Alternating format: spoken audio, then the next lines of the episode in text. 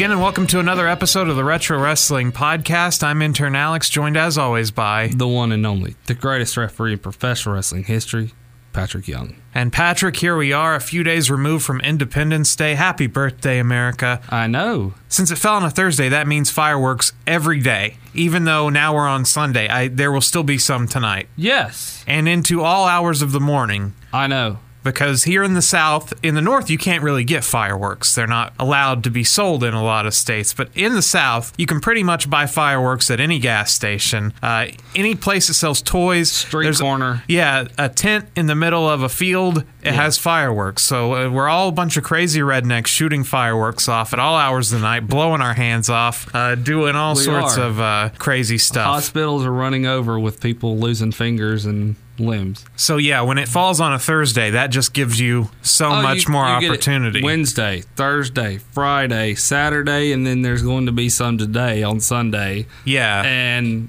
I guarantee you it'll go into the week next week too. Well, yeah, people using up the last bit of theirs. they don't want to sit on them until No. next year. No. And I mean, we have the little poppers for kids all the way up to bottle rockets. I was always Roman scared of the popper things. I know that people pop them in their hand. I could never bring myself to Oh, do I that. like I, the would step. I would step on them. I didn't mind on the ground real hard. Yeah. I didn't mind that, but like squeezing them in your hands or whatever, that Yeah. I was always like, I'm gonna get the faulty one. I'm gonna get the one that blows your hand apart, just because that's my luck with, Right. with these firecrackers. So We have the giant grenade type that shoots massive amounts of fireworks that are on sale here too. We have every firework ever made or could be made sold in the South. So No, it's strange that I'm scared to hold those poppers in my hand, but I'll I'll hold a Roman candle out to the side, like I. Oh yeah, exactly. But that's way more dangerous because that's actually shooting stuff out of it. Well, I mean, I lit the tip of my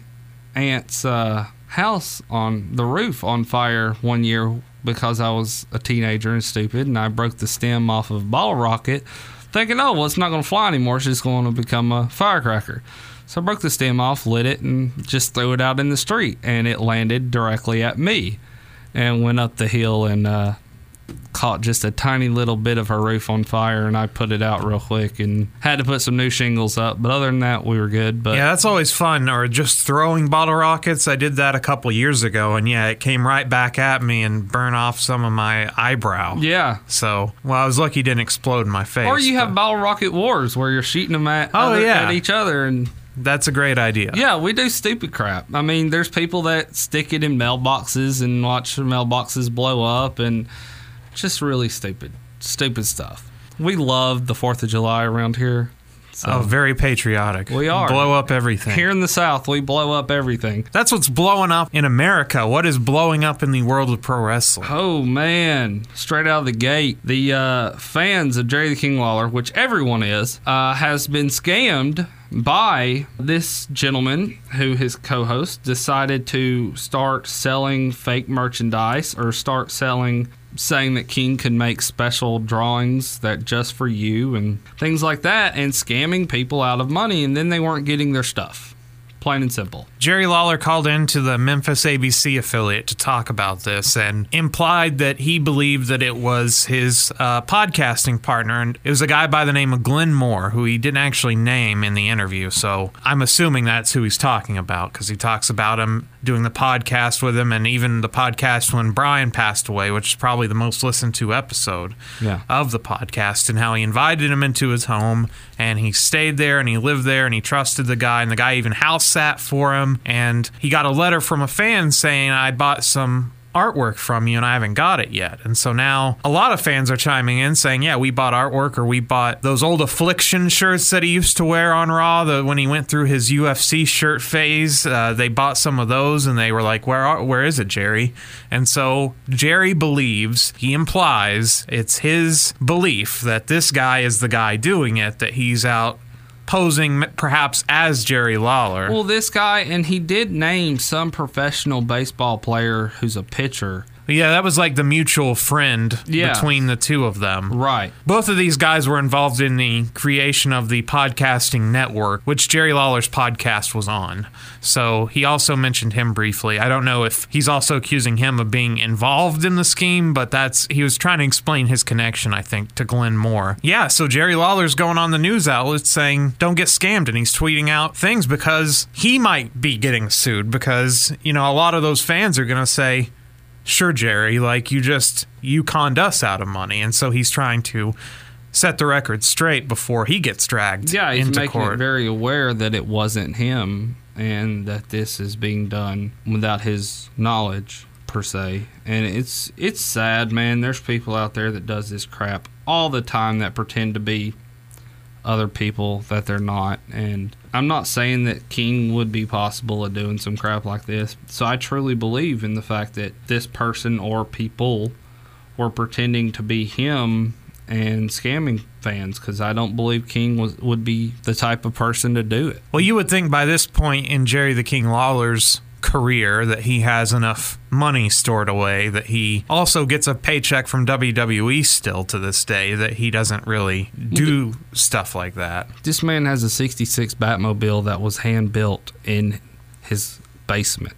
It's not going anywhere, but it is an authentic '66 Batmobile uh, from Adam West TV show, and so and he has he's a huge fan of of superheroes, so he has a Superman and a Batman and a life size Hulk and all that kind of stuff. He has great artifacts, and I mean some of this stuff is worth hundreds of thousands of dollars. So it's not like King is really if he can afford that kind of stuff as a as fun stuff, then it's not like he needs the money. So I really that's another reason why I don't believe that he is behind this at all. I think that he truly was uh, people pretending to be him or pretending to have the connections that they have with him, robbing people per se or cheating people out of their money. And it's it's a horrible thing. It's a very horrible thing, and I hope it gets cleared up because he really wants it cleared up quick as well. I definitely feel sorry for the fans that were taken advantage of. And for stuff like the t shirts or whatever, the Raw Warren t shirts, he can easily make those right with those people. I mean, Yeah. he can't get their money back probably, but he can he can make it right on his end as much as he can. Hopefully that's what he does for, Yeah. for the victims of this. That is is go ahead and give them something like that or or the custom drawings i'm sure he'd be willing to do drawings for people that ordered these drawings and stuff and Well, yeah, he says one of the people that got ripped off had already actually purchased art from him in the past. So Yeah. he's familiar with some of these people already. So uh, yeah, we'll see what happens with that. Doesn't sound like he'll be doing podcasts with that person anytime soon. no Don't go around selling memorabilia from me behind my back. Okay. well yeah exactly Don't do an Earl Hebner and pop your trunk open outside and start selling bootleg intern Alex t-shirts. i will try my best not to you're such the star and the celebrity though you know of course, yeah. i'm i'm the nobody you're the celebrity well, they want your whole thing. artwork. They want. They know what a good artist you're you getting are. a, you're getting a stick figure then but uh yeah no it's it's a horrible situation and i i'm with king and everyone else i hope it gets cleared up pretty quickly In that interview, he also mentioned the investigation into Brian Lawler's death, that there's been no uh, advancements there, and that he's still considering a civil lawsuit, I guess, against the jail or the county. And he has only a few more weeks to do that because you have to file your complaint within a year.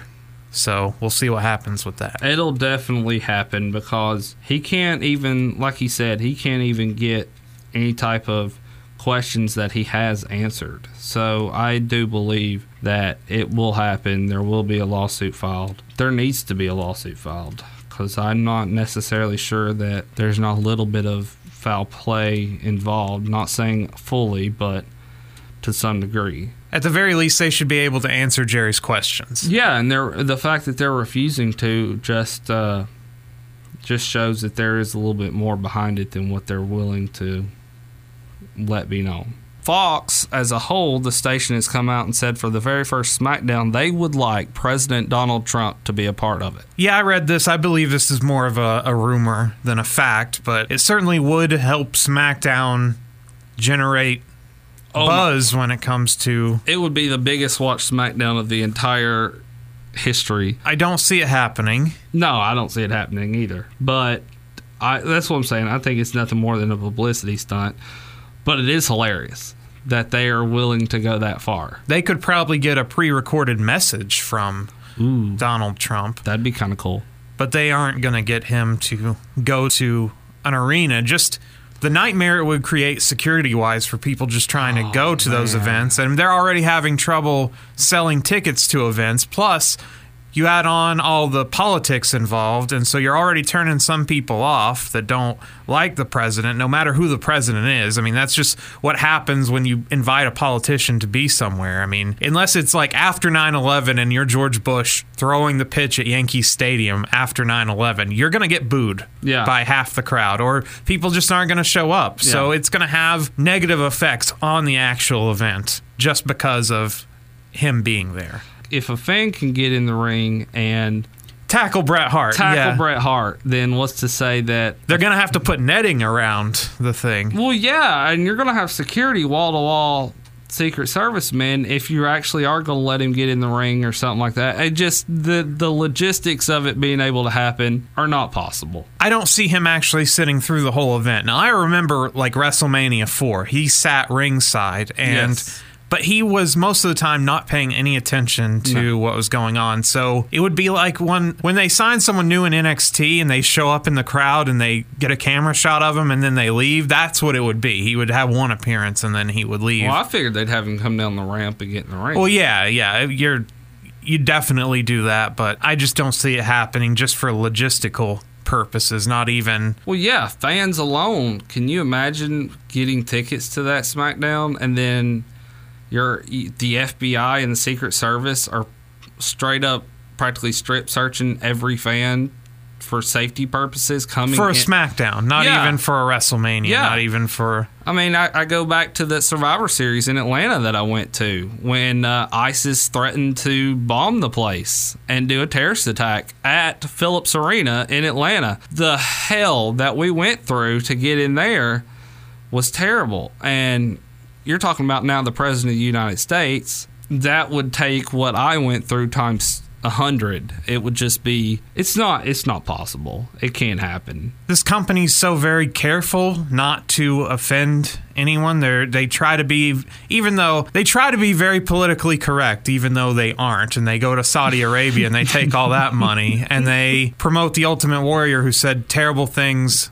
about gay people, and they then make him an ambassador in in spirit to all these great causes, even though he wished cancer upon Bobby Heenan and shit like that. So Yes. in general, they try to avoid uh, in their mind all that stuff doesn't exist. And they try to they try their best. Stephanie being in charge of the brand tries to keep it from stepping on anyone's toes. They want to be welcoming to all even though we know that's not the way Oh, they we're feel. Gonna i step mean on toes by the way in which it, the turn in which we saw to some degree of uh, this week's Raw and SmackDown. So that leads us into last week's big story, which was the first episodes of Raw and SmackDown under the new regime, which on SmackDown didn't actually start because Bischoff wasn't there from the stuff that I read. He won't start until a few weeks. He's actually moving, though, from Cody, Wyoming to Stamford, so he's taking this very seriously. oh, I'm sure he's keeping his property and stuff out there in Cody as well. I don't imagine there's a big market for just random fields in Wyoming, so it's Well, he not owns like a whole freaking mountain. I mean, yeah, I- I'm not sure that he yeah needs who's to. got a hundred million dollars to purchase that property?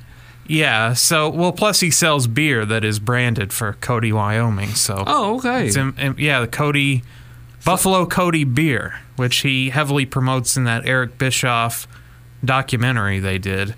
So he's uh, he's probably just getting an apartment as a second place to stay up there in Stamford. Right. The episode of Raw, what I'll say about it is it definitely had a different feel to it in the beginning. Uh, the opening segment was the most talked about moment from that episode of Raw, which was Braun Strowman and Bobby Lashley in like a street fight, and Braun sends him through the stage, crashes him through the LED boards. Then they had pyro, and it was like we were back in Vince Russo 1990s wrestling, and pyro goes off, and then even though Raw airs on a delay, they let Corey say "Holy shit!" So Lashley was the one that took was the one shoved through the thing and then appeared on SmackDown and not a scratch on him. He Yeah. was holding his head like, oh, I just like someone just dinged their head on you Yeah. know a cabinet or They're showing a something. video from from Twitter that he posted, and like it's no big deal or whatever. Yeah, so they really blew it on SmackDown with the follow up to that. Well, but and then he's sitting there saying that he hopes uh, he hopes Braun Strowman dies. He's like, oh yeah, "I he's heard gonna in- murder him. Yeah, he's like, I heard him in the, ho- you know, he's still in the hospital. I hope he dies. And it's like, "Wh- wait, what the, you know, what? they made an extra effort to make that, even though it was very, very cheesy 90s the way the pyro went off and everything. But the afterwards, where they, they stayed on that static wide shot and they, they tried to make it have that feel of realism of blurring the lines that w- you don't really see that much. Oh yeah, it was almost like if you remember the New Age Outlaws pushing uh, Terry Funk and Mick Foley off the the uh, the stage in the dumpster. Do you remember that? Yeah, yeah. And it was a thirty minute long thing where they're strapping them down to a, a gurney and Terry Funk selling always that shaking selling that he does, and the and the whole crowd comes or the whole locker room comes out and they're getting into you know getting into their the new age outlaws face and vince is giving them grief live on air and it just They it- were very fortunate that that dumpster was filled with packing peanuts. Well, yeah, They could have been really hurt. but it had that feel it had that well, when you do big stunts like that, the way that WWE has done stuff like that in the past several years now are always pre-produced with all these different camera shots and everything so polished it doesn't feel real at all. Like when Braun Strowman goes to the back and starts tipping over ambulances and tipping over 18 wheelers and dragging them up the, the sidewalk or whatever. They're always so polished and everything's so well lit, and it looks like clearly this took a lot of time and effort. Where there's nothing quite like executing it live and then having that feeling, and it, when you execute it properly live, now you Yeah. can really bungle this up, but they, they are too good of a production company. Like Kevin Dunn is too good of a producer to actually really bungle these things up like TNA would. So I think it was smart to go in that direction again and you know, try to make things look a little rougher around the edges, not have everything so polished, everything so Yeah. put together and pre-planned apparent, you know, looking very pre-planned and and pre-taped. And then some of the rest of the show I felt like was pretty much run of the mill raw stuff. I thought the the angle with Maria and Mike was oh yeah well she's pregnant you know yes. and she actually legitimately is pregnant which i was not aware of i thought it was just a work but Yeah, I thought they were going to make a new character out of it. Yeah. But she's going to be written off TV for a while again. So these two people who got five year deals just a few weeks ago, yes one of them is now not going to be on TV Yes. for At a year, at least a a year year. and a half. Yeah. So when I saw them on TV, I was like, "Oh, this is this is Heyman making a statement here. He's going to bring people that never get any TV time, and he's going to actually use them." Nope, we just need to write one off because she's leaving again. So very strange, in my opinion. And then the, to me, the Seth Rollins Becky Lynch stuff isn't working for me as far as well that their characters. that- like I mentioned to you a few weeks ago about Stone Cold Steve Austin and Deborah. That's what it reminds me of. It, it feels like two characters that don't belong Yeah. on screen together. It's Yeah. it's not so much that they can't be a couple, but it, it's very strange that you're trying to force two people that their characters are not meant for that. Like Mike and Maria are a couple on screen. Yeah. Like they are very much dependent on one another on screen. Seth Rollins is not that way. Becky Lynch is not that way. both of them can hold their own Right. I mean, Becky Lynch, especially, is the Stone Cold Steve Austin character, and here she is. Oh, oh me and my boyfriend. Like, Yeah. that just doesn't make any sense. Yeah. But whatever. Hopefully, after Extreme Rules, they will well cut back on that some. um, the first Raw that Heyman did was 9.7% of an increase. It's got eyes on the product that haven't been on the product. Well, the bigger number in Raw that was interesting is usually between the first and third hours, there's a noticeable drop off. And in this episode of Raw, they were actually able to build for a little while before it dropped off. So that's something to point as a positive. And we'll see how this develops going forward, especially once they get past Extreme Rules, because these are still stories that were built before this change happened. Yeah. So uh, once we get past Extreme Rules, I think also on the SmackDown side, SmackDown didn't seem that different than uh, SmackDowns in the past. I thought Kofi Kingston and Samoa Joe had a very good interaction with Kofi Kingston flipping him the bird after explaining to him that you're just jealous because you, you'll never have a WrestleMania moment. And it was very real. Uh, it, was, it felt very genuine. I enjoyed the segment. I thought that was a real highlight on SmackDown, but SmackDown didn't feel as different as Raw, and that's probably because Bischoff isn't totally involved yet in the creative. So it's off to a good start. So Yeah. it's off to a good start, and it's also building slowly. It's not like when Nitro had the reset Nitro, and then next week Russo and Bischoff come out, and it's totally everything is erased. It's brand new. Yeah. So I think this is the better way to do that. Gradual change. Right. Um. You you talked about Becky and Seth. We kind of we're seeing the intergender thing again. A lot of people are making the argument that it's wrong in this day and age, and it's more like dov- domestic violence than it is intergender wrestling. I feel like get the hell over it. It's just intergender wrestling. What are your thoughts on the product or on that topic? No, my only problem with it is that you have female characters in the WWE beating male characters, like punching them, like Lacey Evans striking Seth Rollins or Becky Lynch striking Baron Corbin. And they are not allowed to touch the female competitors. Well, see, that's yeah, that's my thing. Is I'm at the point in time where you did it in the attitude. ECW especially did it. Why not let the men tangle up with the women? You know, how many times did Mae Young go through a table, and she was 80 something years old? I don't see a problem with men getting physical with women and women getting physical with men because it's it's wrestling, no one bats an eye when Ronda Rousey squares up with Triple H. right? Why? Because it's believable. Because her character, and we know from her MMA background, we have all this added information that she could probably legit kill Triple H if she wanted to. Right. Because she has skills that he doesn't possess. As long as you do that, you can you can do intergender wrestling. And my my problem with it now is that you you handcuff performers. You say, well, you can't hit that person. That person can't hit you. But Nia Jax, and she's bigger than you, you can hit her, uh, but then she can hit you back. And you're making all these very weird rulings Right. That doesn't make sense because it just doesn't make sense when you want to get over your female wrestlers as being equals to men and you're saying, oh, well, you can't interact under these conditions. Well, then they're not equals. And also, the type of like domestic violence scenarios, I would be upset if they were involving someone who's not billed as like a badass, like Lana. Okay, if you have Lana and like Rusev starts beating Lana, or you have another wrestler start beating a manager type female performer. Well, I'm just saying. You, I don't think that's right. Or I'm just saying Rusev rides the borderline of heel and baby. Depends on what day, depends on what show, whatever. Who's to say, like Samoa Joe has shown this huge aggressive change?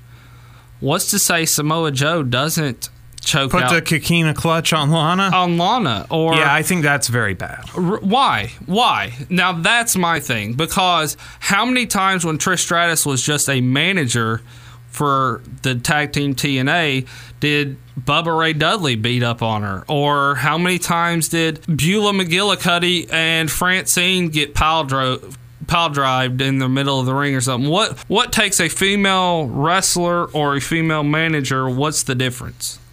Well, because a female manager, and just like male managers, I wouldn't really be into it if Samoa Joe put Paul Heyman in a Coquina clutch because they're not they're not physical with the athletes. Like even Paul Heyman in his last few years, in his last several years really with Brock Lesnar, he's never physically really gotten involved in the matches Right. like he has distracted them verbally or Yeah. or like tried to manipulate like distract the ref and do that kind of stuff but Paul Heyman never like squares up with or like hits somebody with a foreign object he'll pass a foreign object to Brock Yeah. but I think if you establish somebody as they do not get physical. Now, Lana, they've tried to get her in the ring and they've seen the results and said that's not really her thing. And so she hasn't been on television as a wrestler. And same thing I would say almost like Brie Bella, somebody who's not very good. Like, even though they've been in the ring and you can say, well, they have wrestled before, that doesn't make them a very good wrestler. And that that's why Kane can kidnap Brie Bella and you think that she's in distress, but you wouldn't buy it if Kane was to kidnap Becky Lynch in this current scenario and think that Becky Lynch is just going to sit calmly and scream, you know? So I think that managers who are like managers who don't get physically involved should be off limits. Same thing with announcers. Like I've never really liked that kind of scenario either when you have like people beating up like JR and stuff like that. Like Okay, well, announcers I'll give you. However, King or Booker T or whoever that has Taz at the time that has had wrestling background that are now announcers, I'm okay with. But as for managers, as for wrestlers, as for I'm all for it. I, I, that's just my opinion. I if he wants to put the the Coquina clutch on on Lana, go for it. In my opinion, that's that's my opinion. I I have specifically had numerous matches with women as publicity and things like that, and you know it's it's been great. It's been entertaining. We both walk away fun, happy. No one got hurt. I can have a match. I did. I had a match with a woman one time. We only physically touched eight times and went 13 minutes and the place loved it it was match of the night everyone was saying so there you can do that stuff and i don't see a problem with it. However there are people out there like you that that see that there's a difference and then there's people out there that just flat out don't want it. My argument is is it happened back then you're wanting wrestling to go back to that. If you're wanting it to go back to that you have to accept everything that that comes along with it. That's I guess that's my argument behind it. If that makes sense to you. Well, I think you can.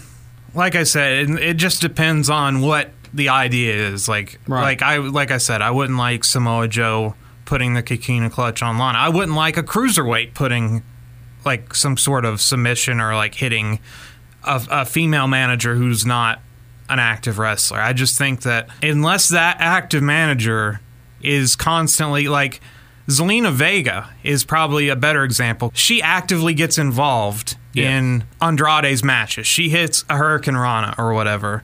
So if she wants to go after a dude or whatever, that's I think that's okay. I mean, but And if somebody grabbed her, would that be all right with you? If a male athlete grabbed her and power bombed her or pile drove her or hit a hurricane run on her, would you be okay with that?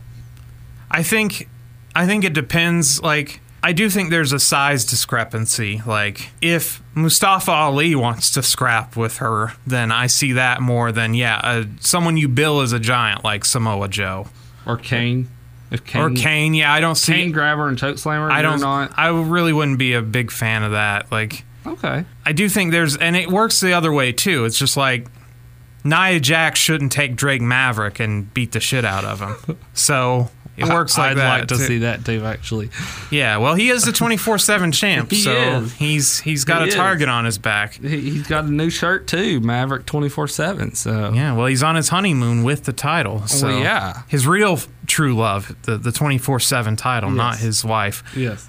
It just really depends on the situation to me. It, it just I have to be pitched the idea, and then Okay. I'll get back to you. Uh, Okay. Well, then we will discuss this as opportunities come along. in the WWE's case, it's it looks like this is going to be a focus of theirs because Well, they had that intergender tag team. oh, the mixed match, Yeah, the they- mixed match challenge. They had that going on, but women could only touch women and men could only touch men. Now we're blending back into kind of the Attitude Era, and so Right. Becky Lynch made Mike Bennett tap out on Monday. So Yeah. We actually had someone disregard those rules and go for it. But, I mean, according to Tony Khan, that's not something you're going to see in AEW. No. So, uh, no, you will not be seeing that in AEW. Um, but what you might be seeing in the very near future with AEW, Dustin Rhodes is aka Goldust, aka whatever you want to call him. The Natural, The Black Natural. Rain, Seven. Yes. Uh, Dustin Rhodes is pitching the idea, and I think it's brilliant that uh, after he has his last match, which is legitimately, he says, his last match. That uh, tag team match will not be his last match. That's what he says. There's Now, no way. That is what he says. And Well, I he is wanting to take up the role of Triple H somewhat and start a wrestling school. And he's wanting to train and have a kind of do what Dusty did and have a a young upstarting group of people and get them ready for the future of AEW. And I think it is brilliant. Yeah, that would be wise for them to develop talent because talent is hard to come by as far as there's so many wrestling organizations at the moment and a very limited supply of already established stars and you need to always think about what's next because you always have the WWE lurking in the mirror where they'll take somebody and just sign them to put them on the bench and Yeah. take them out of the pool. The news this past week was that Luke Gallows and Karl Anderson got new five year contracts. Those are guys that haven't been used hardly at all on and- TV. And, they were just earlier this year saying they were not going to re sign. yeah, and now they've been offered generous contracts. And even though they know what has happened to them in the past, they're willing to just take the money and sit at home. And that's fine. Like I've said, I don't blame anyone for doing Well, that. Well, I think we're starting to see kind of like the club somewhat get back together. Well, yes, they And I- rejoined with AJ on I think that that kind of led them into agreeing to, yeah, we'll sign. I don't think it had anything to do with creative. I think it just has to do with money. And this company, WWE, has a lot of money, and they have a lot more money about to come their way in October. So you need to start thinking about how to secure your own talent roster. That's number one, because guys like MJF have to be on WWE's radar. So you have to shore up your own talent roster, and then you have to think about when those contracts are up, if they're going to stick around or if they're going to go. So Right. It's a good idea to have a farm system in place. Now, as far as his last match being at Fight for the Fallen in a tag match, no. There's not a pro wrestler, I think, on this planet that says, I want my final match ever to be in a tag match. But it's with his brother. I know it's with his brother, but don't see that happening. Um, Well, I, I love the idea of starting up an AEW school and uh, training people or people that have had training to go and get their recognition under the eye of, of Dustin Rhodes. And Dustin can teach, I think, one of the best trainers out there right now. And he's got that behind the scenes mind like Dusty had. And so I it's a brilliant idea. And I hope they actually follow through with it cause it would just solidify how serious AEW truly is. I guess is the right way to put it. let's get on TV first. Let's see how that goes. You keep saying that. You keep Well, saying that. Still don't have a name of the show, still don't have a premiere date. And it's almost thought we had a August. premiere date. We have I think it's in October. it's some point. October. I thought it was like the third week in the third something in October or something. It's like the third week of October. Well, it's rumored that it's going to be October 2nd. Okay. So, October 2nd falls on a Wednesday. So, it looks like they're going to do Wednesday. This is all according to the Wrestler Observer newsletter. So, Dave Meltzer. And it's going to be from 8 o'clock to 10 o'clock on TNT. So, that's the rumored date. But nothing official yet. That's the old WCW time slot for TNT. So Well, it's almost the old Thunder time slot on TBS, was when Yeah. they got moved to Wednesdays and they uh, did two hours on TBS. So, But also, as a, another trainer, uh, D'Lo Brown got signed to Impact Wrestling not only as an on-air personality, but more or less going to be a trainer backstage with Impact Wrestling. Are you shocked by this? That D'Lo has been signed by them. I'm not shocked with D'Lo Brown signing with Impact Wrestling because he has worked there off and on for several years. He has.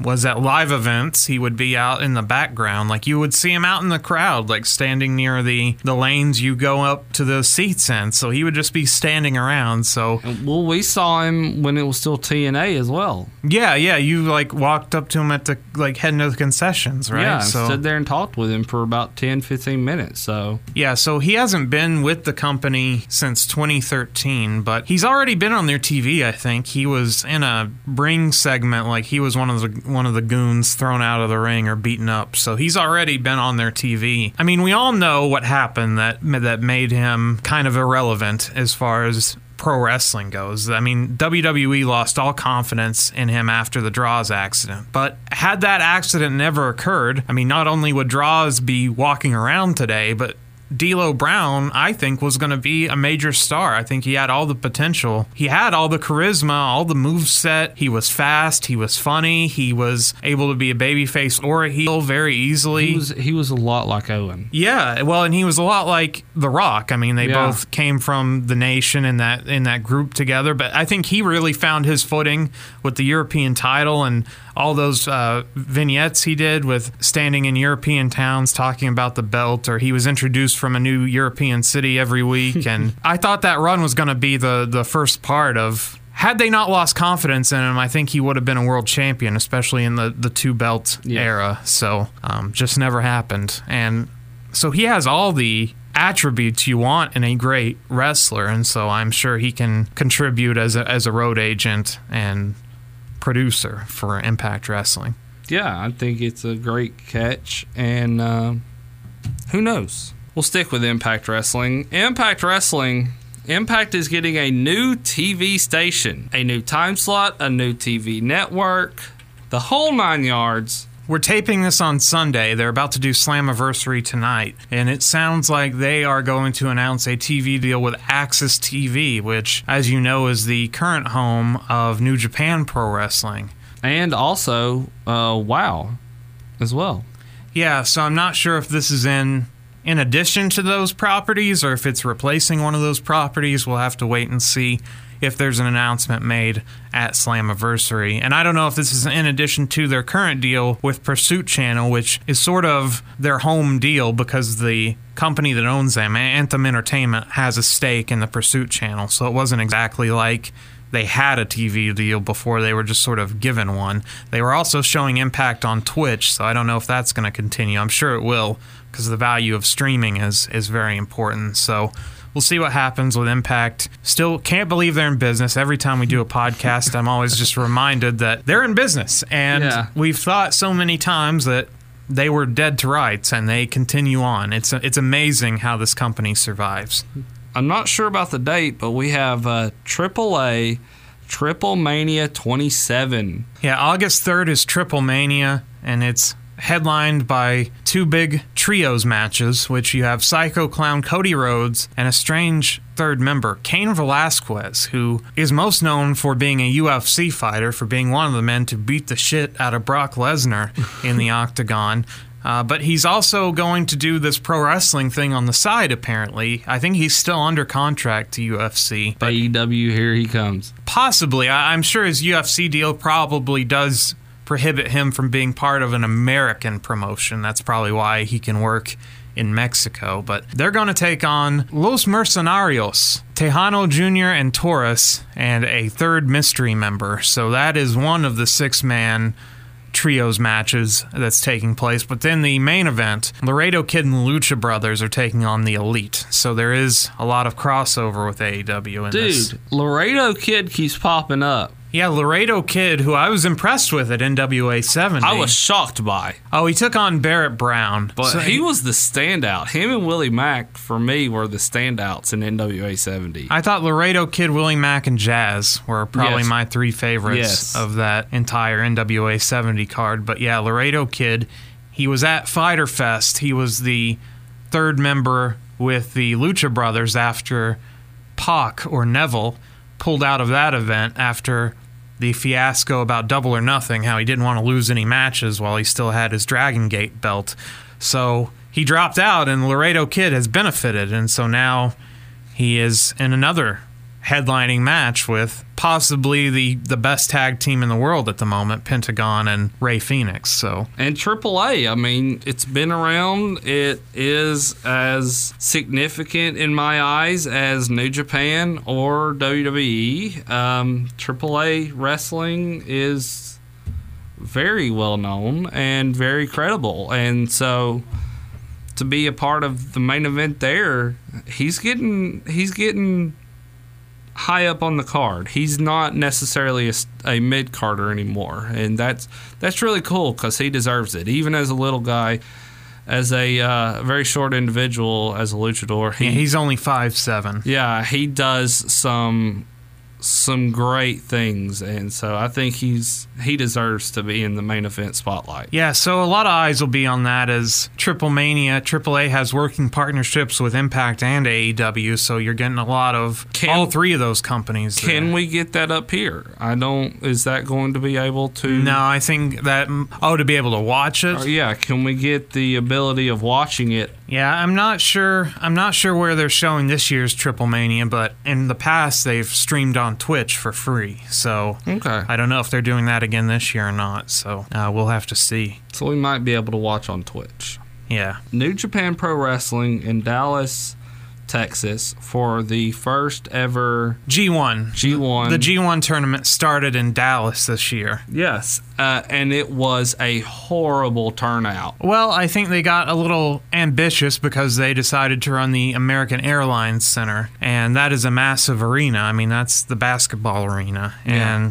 So I think you're going to run into that. In addition to running a big arena in Dallas, you had like some of the curiosity factor not there because this was the A block, this wasn't the B block. So like Jon Moxley wasn't wrestling there. So you had a lot of the the American and North American stars were not a lot of them weren't on this card.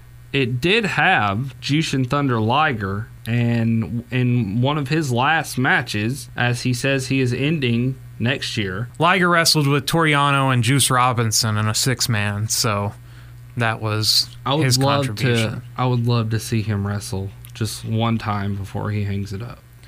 Well, they did have Will Ospreay who wrestled a match against Lance Archer, which I think that would have been a really good match. I think there was a lot of good wrestling on this card, but like I said, without having the elite still available to them, so there's no Kenny Omega, there's no Cody Rhodes, there's no Jon Moxley because he's in the B block. You had a lot of, uh, I mean, you did have Okada on the card, but you just didn't have you didn't have those household names that Yeah. would draw well in North America.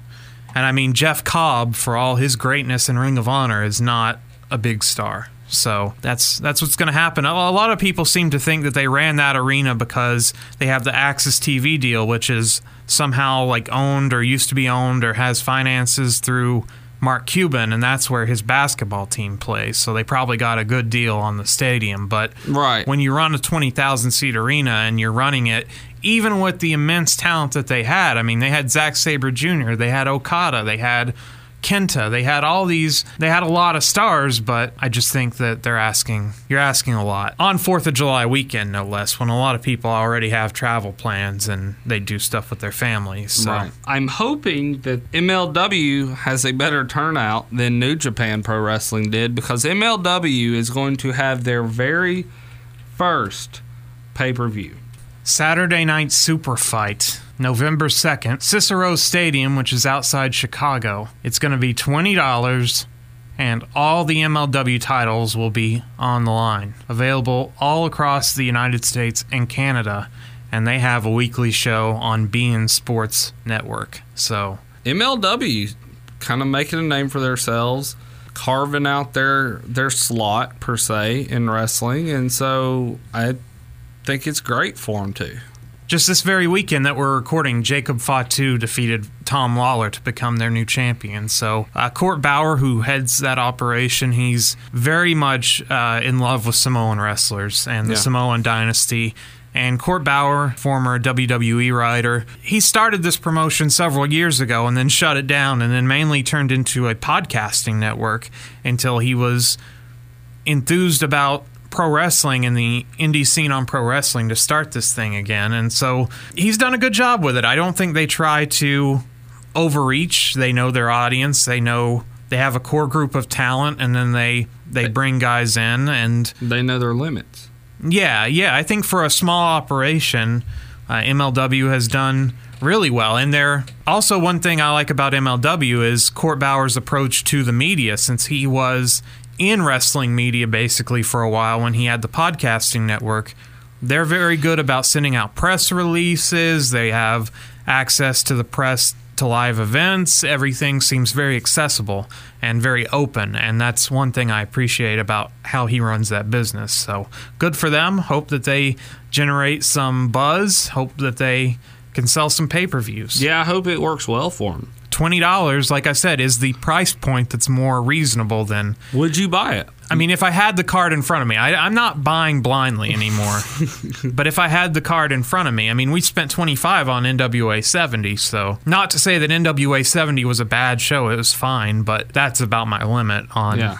on these types of shows. Yeah, I think it's going to be great, and I, I intend on on buying in on it and seeing what they got. David Starr is a UK indie wrestler, and UK wrestlers, WWE UK wrestlers, are able to work independent shows. Walter, who has the WWE UK title, worked an independent show against David Starr, and it was agreed upon in the locker room that David Starr grab the UK title and throw it on the mat and stomp on it. And Walter was like, "Yep, great, let's do it." And so they do. And WWE was not aware of this, and now they are very mad.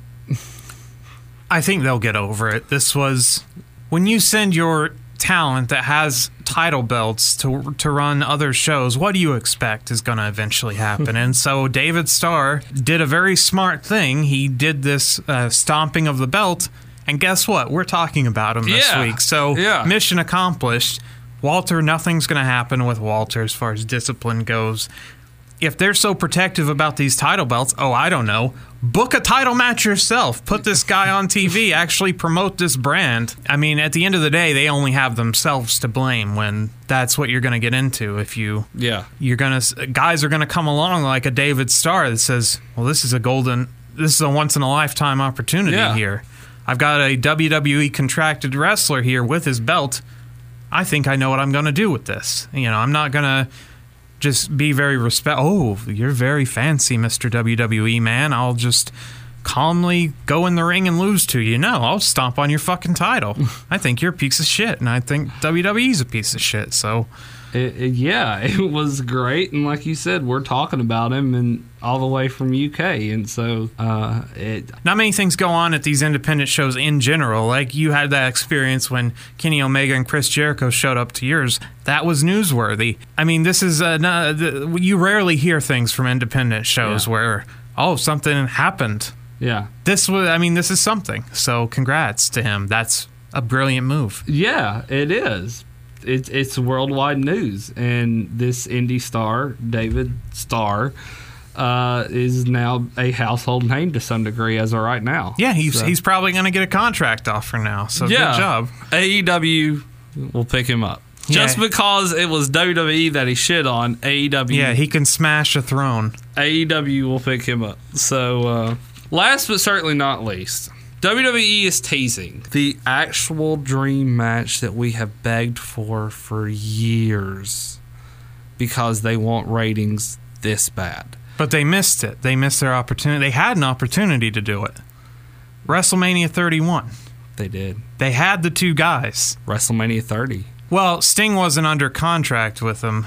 WrestleMania 27 had they put him under contract in time in Atlanta. Well, he was still with uh, he was still with TNA then, I think. Um, yeah, so they've been teasing.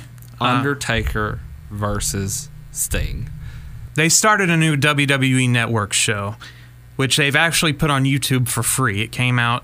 It, it premieres on the network later tonight, the, the day we're recording, and, and they put it on YouTube beforehand. So it, it's called WWE Reimagined, and they take clips and put them together. Actual clips of it's very strange. Okay, so they get a lot of the same talking heads that you're used to seeing on there, like Sam Roberts and people on their roster. Like you have Kevin Owens and Natalya, and you have all these random, just whoever they could grab Yeah. backstage. Sit down for a second. Tell us what you think if what if Sting had wrestled Undertaker in 1997? And so they all give you their takes, and like Jeff Jarrett weighs in on this, and um, but then the thing that I find weird about it is that they take. I only watched like a minute of it. It's only like 10 minutes, at least the YouTube part is. And I started it, and the, the thing I found strange is so they took a clip from like Hogan in the ring, Hollywood Hogan in 1998 in the ring. And so they crop it and they get real tight on Hogan and he's talking about somebody. And then they show Undertaker descending in that bat suit, those clips, and like really tight. So they try to make these clips edited together to make it seem like that's what, like, new, try to produce something new with something old. And so then.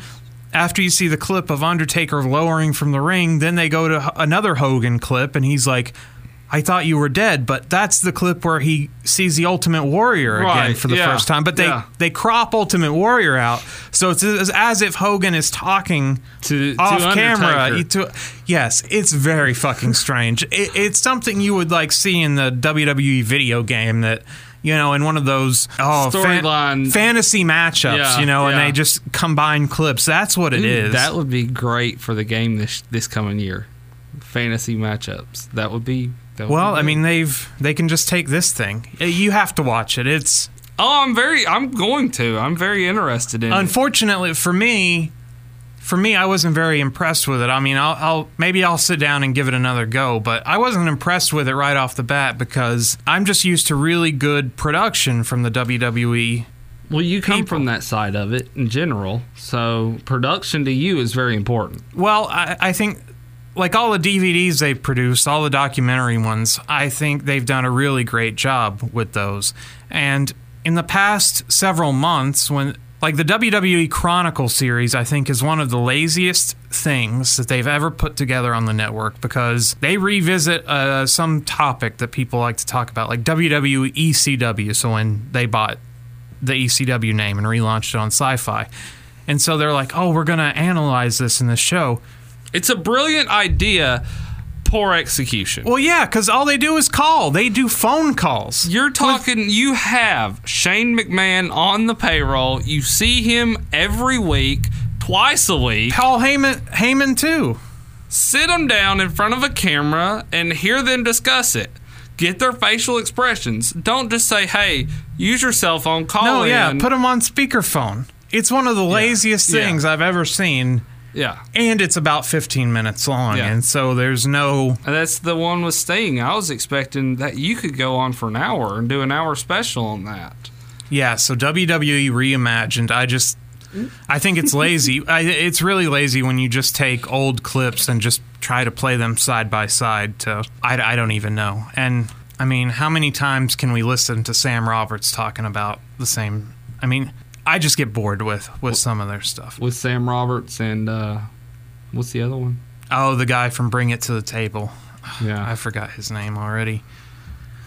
but they use they use the same people over and over again. Yeah. I, I hope this match happens in real life though. Well, if it does, I think it'll be happening in Saudi Arabia. So Oh man, I probably ho- won't see it. I hope not, because if that's the case, I might actually disown WWE completely, seriously, because that match needs to happen here. Because our fans are the ones that have been begging for it for years. It was my pick this week, and I picked something that I actually did not want to watch.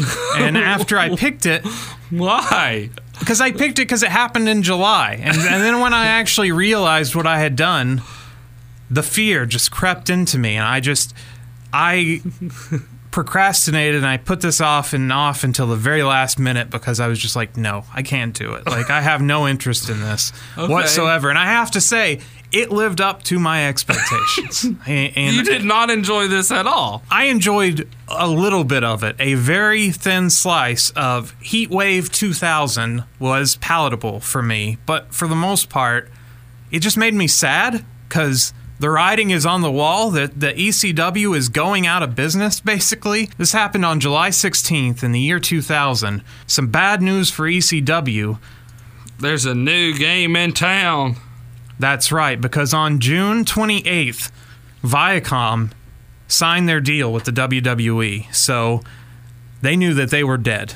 And Well, Paul I Heyman. I didn't mean just them. Oh yeah. So their deal with TNN, which had already Paul Heyman already hated the TNN deal. Oh yeah, because he got screwed in the deal. Yes, he Legitimately got screwed in that deal. That he was an idiot for signing that contract and not reading it completely because who in their right mind would sign on to that for a TV deal, knowing full well that they have the absolute right to not promote you, not commercial you, not give you any type of licensing or money, not this is worse than the AEW deal that you were complaining about. This is a terrible deal. And back during this time, he cannot compete even as bad as WCW was. With that kind of a deal, he cannot compete with WCW, especially not with WWF at the time either. well, WCW always had the advantage going for it that it was owned by the network that it was on. So Yeah. it had that big advantage where Turner always kept it on because he owned the place. So Yeah. They always had that. So they were never, even though they turned in years of losses and years of bad TV and years of bad whatever, they still kept getting a renew on life, a new lease on life, much like Impact seems to get.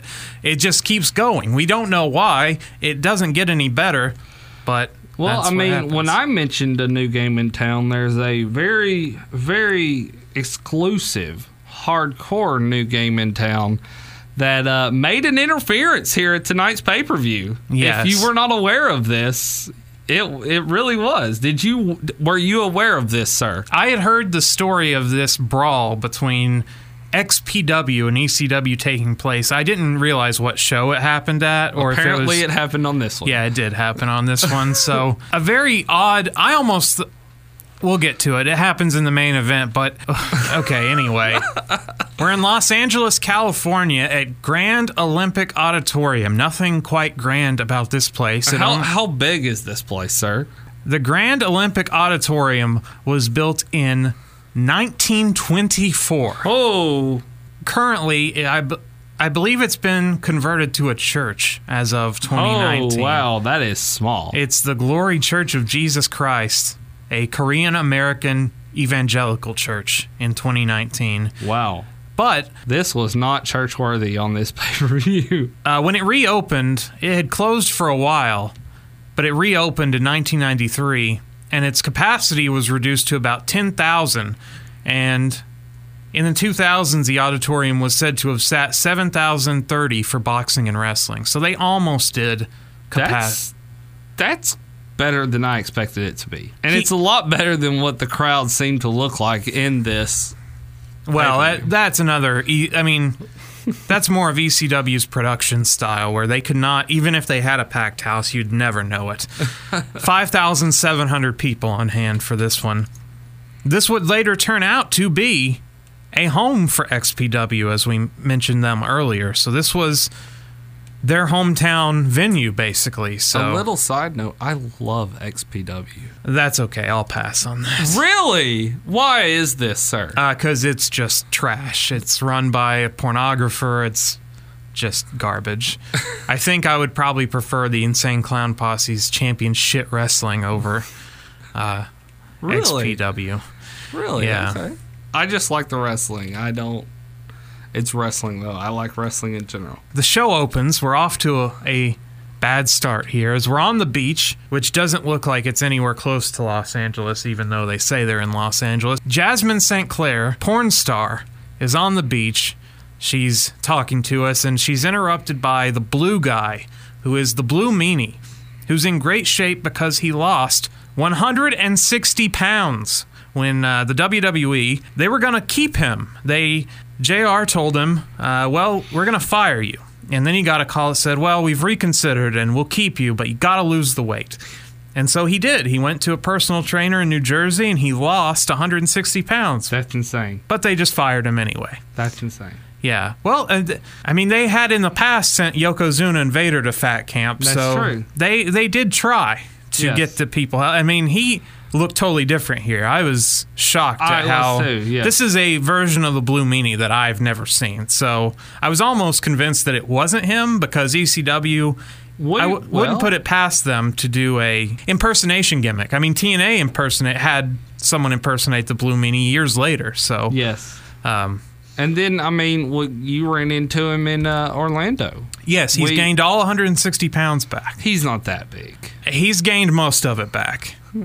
I wouldn't say really. I wouldn't believe that. Definitely. I wouldn't A believe that. 100%. We ran into him on multiple occasions. Okay, I wouldn't have thought that.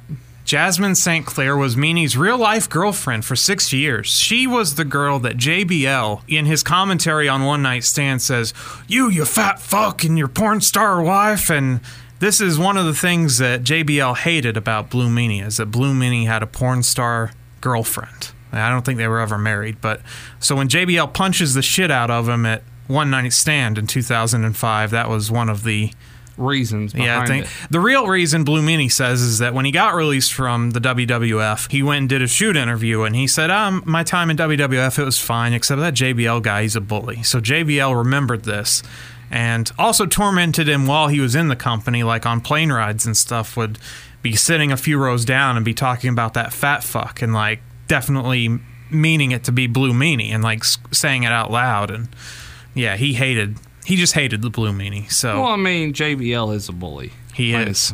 So, Blue Meanie finds a guy who's in normal shape and calls him a fat piece of shit. And then Jasmin low blows the guy and Meanie kicks sand in his face. And then the camera swings around and Sinister Minister is in the background. It says that Los Angeles is the devil's playground. Heatwave is a regular Rodney King of the Ring, as we have a that happened in like 1991 or two, and it's the year 2000, so very topical reference. Sinister Minister. Then he puts over the main event and talks about its danger as the camera reveals that Mikey Whipwreck has been buried in the sand up to his head. And, then And high tide is coming. and then Sinister Minister just laughs. And when I say laughs, this goes on, I swear he laughs for like a minute straight. And then we finally go to the real show. No open, no ECW music, no nothing. Just we're in the show now. We're in the Grand Olympic Ballroom where Joey and Joel Gertner welcome us. They're in the middle of the ring. Gertner says, Well, well, well, girls get hornier when he comes to California. And he's got vanilla flavored semen, among other things that he says. Then Cyrus the Virus, who is part of the network, uh, TNN. So they had started this gimmick with Cyrus as he's the network. He's coming down on him. He doesn't Yeah. like all this hardcore wrestling and all these good angles. He doesn't like that. It's got to all stop. And now, now that they've been legitimately canceled, he is a bigger heel than ever. So he Yes. comes down. He gets asshole chance. He claims to have had super crazy deported. He gave Rhino the belt, the TV belt, and he took RVD's TV title. Then Joel Gertner claims that Cyrus was looking through a glory hole at George Michael, which was a more topical reference in the year 2000. What? What? How was this topical, sir? Well, George Michael got arrested in a public bathroom for indecency, and he was cruising for a dude and got arrested. Okay. Well, now you have. I don't know what year that happened. I, it was closer to the year 2000 than Rodney King, so it was better. I think it was still like 98, so it's still wrestling is always so far behind the behind everything. Style, haircuts, news, everything is a few years away in pro wrestling. When you say it happened in real life, it'll be a few years before it gets to pro wrestling. Cyruson claims he canceled ECW and he says, well, the only reason you're even on this show, Joel Gertner, is because you deliver the fat faggot demographic. That's right. His words, not mine. I'm just repeating what the man said. All this unbleeped, by the way, on the network. No problem with any of this. It's TVMA, so it's all good. Gertner tells Don Callis, as now he calls him Don, he's shooting on him, brother, to stop stealing his heat because he saves his ass. That's why he does what he does. Then Don Callis calls him a gutless piece of shit. Then Gertner quits, but first he spears Don Callis and does his punches because every fucking ECW pay per view has to start with the same fucking thing. That was when I knew we were off to a real bad start Is here because Gertner. it's not even just Gertner doing his thing, but it's always Joey Styles in the ring. Joel Gertner does his sex promo, and then spear and rabbit punches to whoever, Yeah. whoever the, the bad guy may be. And it, like, that's fine every once in a while. It's the year 2000. It's not 1998. Like, you haven't thought of a new way of doing these opens? No. Still doing the same I old still shit. like Joel Gertner though. He's fine. Like I said, I always think the WWE missed some. Like, WWE could have used him in some capacity. Yes. He couldn't have been as dirty as he was, but he was a good talker. Yes. When he had good lines. Like tonight, uh, was a so so, Joel, Joel Gertner. I think he's had better delivery. By the way, all of this that we see every ECW pay per view took 13 minutes to get to. So this is the first. You paid for this at home. You're what? Like you. You spent hard earned cash to see the same old shit, and it took 15 minutes of your pay per view. Callis wants Gertner taken to jail and then given OJ Simpson's jail cell, which that happened in 94. So, again, late to the party here. Then we just go to the match with no real explanation as Big Sal Graziano slams a ref while Tony Mamaluke watches on. But then Balls Mahoney's music hits. Tony gets a Balls punch and goes down. Balls turns his back and gets decked by Sal. But Balls hits the Balls punches, kicks him in the balls, slams a chair on his head, which Sal no sells. Sal then choke slams him, drops an elbow to Balls Mahoney's balls. Then he belly to belly slams him. One, two, three. The match is over. So there you go. Um, what a way to start the night with bullshit. Two bullshit matches back to back with two fucking. Just what a waste of time. This is all just a waste of time. This whole podcast is just a waste of time now. No, it's not. Cyrus joins Joey Styles on commentary. RVD is backstage with Fonzie. RVD says Scotty Anton is going to get the Van Terminator for the first time tonight. And then Fonzie blows his whistle. And then a surprise appearance here. I didn't know Bobby Eaton is extreme as he attacked Johnny Swinger and Simon Diamond and then started brawling with C.W. Anderson, who then super kicked him. This happened, I guess, on Hardcore TV or at a previous show. My whole thought going into this match is oh, this is about Bobby Eaton, so Bobby Eaton's going to be here. No. No, it, Couldn't that was get- a one-off. But Bobby Eaton said when I have spoken with him about this, that was one of his most exciting times. And little side note here that not a lot of people know because I am close with Bobby and I am close, very close with Johnny Swinger. He he actually connected with Swinger so hard that he loosened one of his teeth, and Swinger had to go to the doc or the dentist and uh, have it refixed. So that there's your little piece of information that not a lot of people know, and so So we have these men fighting on behalf of Bobby Eaton for Bobby's honor, but not in front of Bobby or with Bobby's help. So he's the damsel in distress in this story. Simon Diamond and Johnny Swinger out first. Diamond grabs the mic and says Simon and Swinger have a problem, but the solution to their problem has arrived as C.W. Anderson comes out. Then Louis Dangerously and Elektra are sent to the back by CW, so this is their big breakup angle is just, hey, I don't want you as my manager anymore. So that's the end of that affiliation. Danny Doring, Roadkill, and Kid Cash are out to take them on. And what I realized by looking at all six men here is everyone just looks like small time indie wrestlers. Everybody in this match. really Their attire, their size, everything about them looks like small town, don't belong Wow. on any stage. They look like losers. I hate to say it. They look like absolute losers. I am shocked to say that because I love the likes of Kid Cash, Simon Diamond, Johnny Swinger, and C.W. Anderson. C.W. Anderson is probably the worst of all because, He is an Okay. Anderson ripoff. yes, and I mean, that tells you everything you need to know about this character. It's the year 2000, Patrick. Yes. Who do you want to rip off? Like, this is not Shark Boy ripping off Steve Austin. He picked Arn Anderson, who is an amazing wrestler, but like, He's the working man's wrestler. But there's nothing about his gimmick that you can steal and like cartoonize and make into fun. There's nothing well, fun he's not about. supposed to be fun. He's, shit. He looks like if Arn Anderson had like a twin that was just really lazy, and then when he realized Arn Anderson, his brother, had retired, he like got off the sofa and went to work.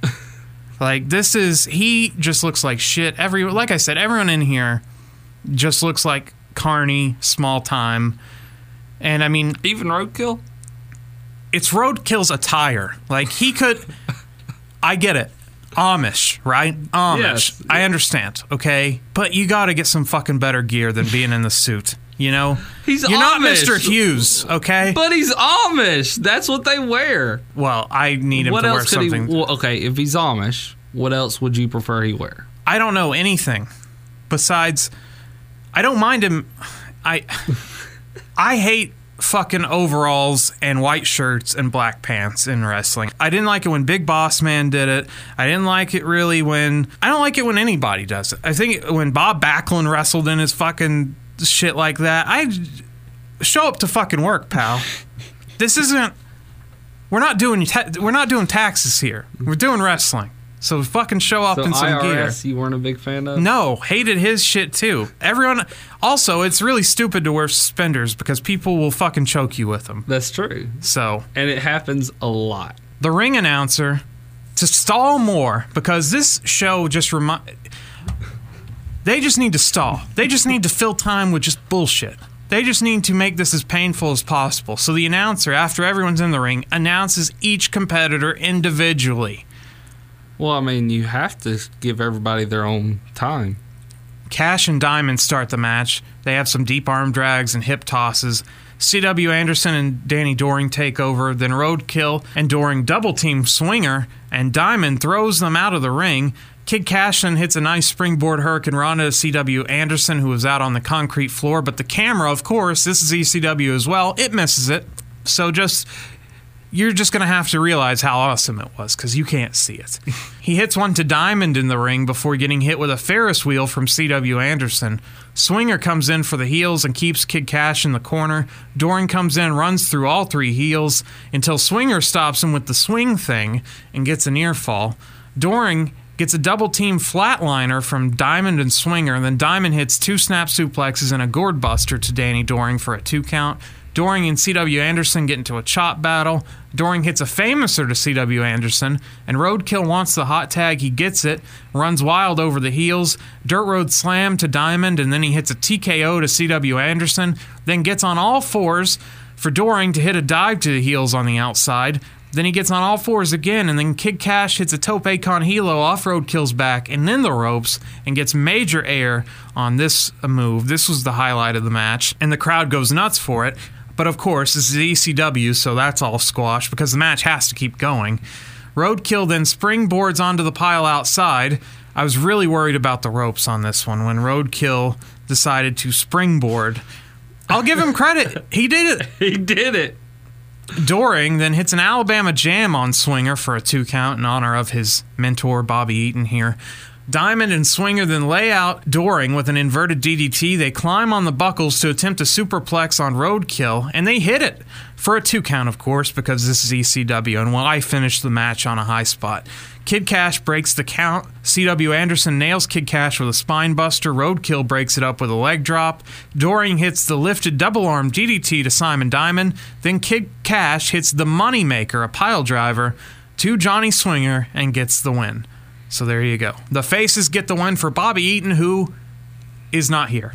So you're just going to have to imagine he was watching. He probably wasn't.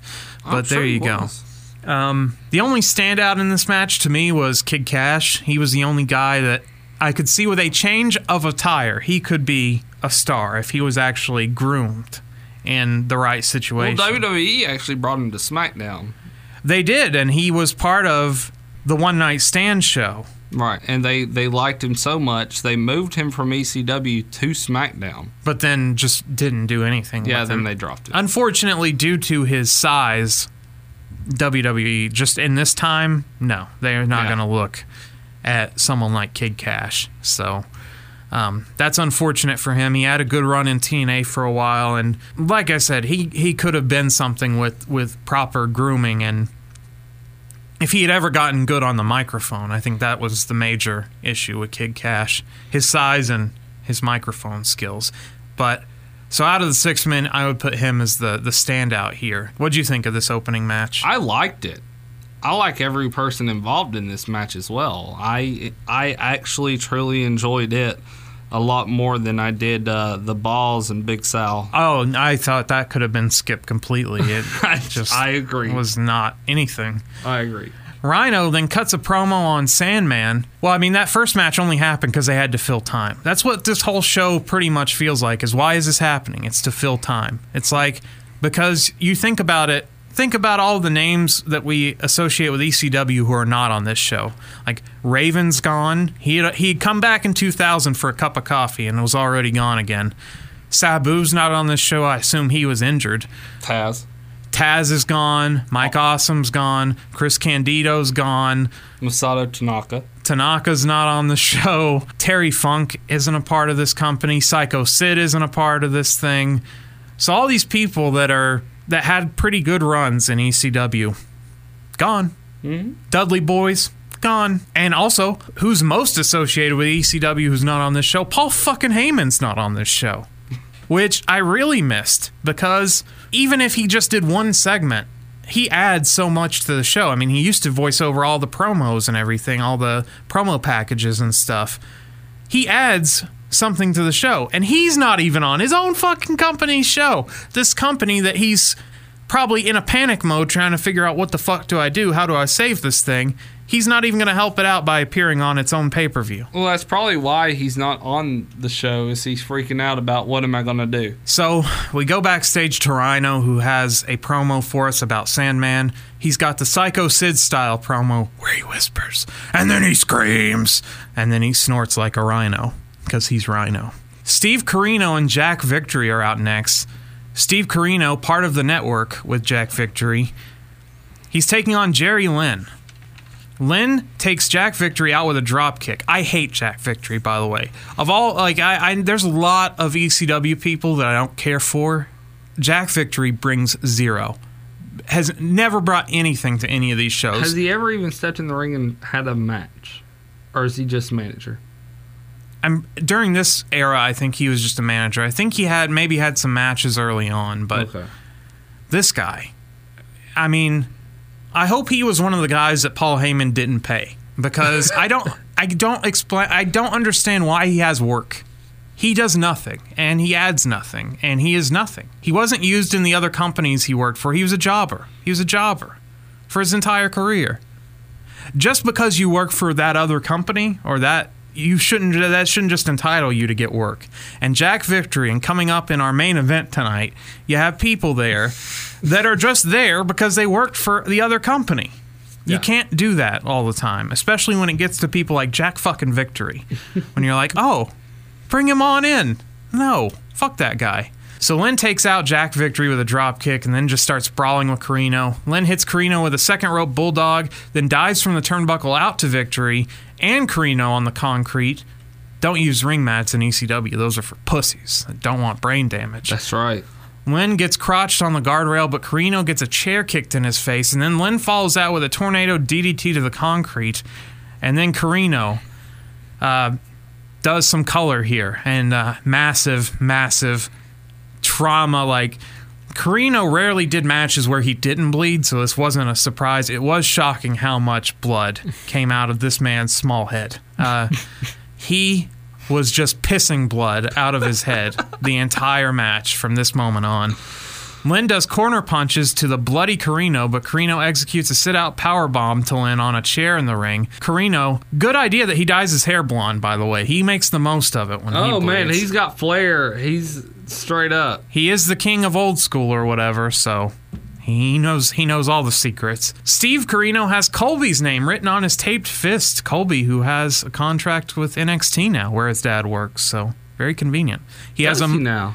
He does. He has a mugshot in Hamilton County and a career in NXT. So He is with NXT. Finally. I think so. Yes, he's finally on the roster. He's in developmental, not on the NXT roster per se. So yeah, future wrestler Colby is written on his dad's tape fist, which Joey says I, I'm sure he's not at home watching this. I hope he's not.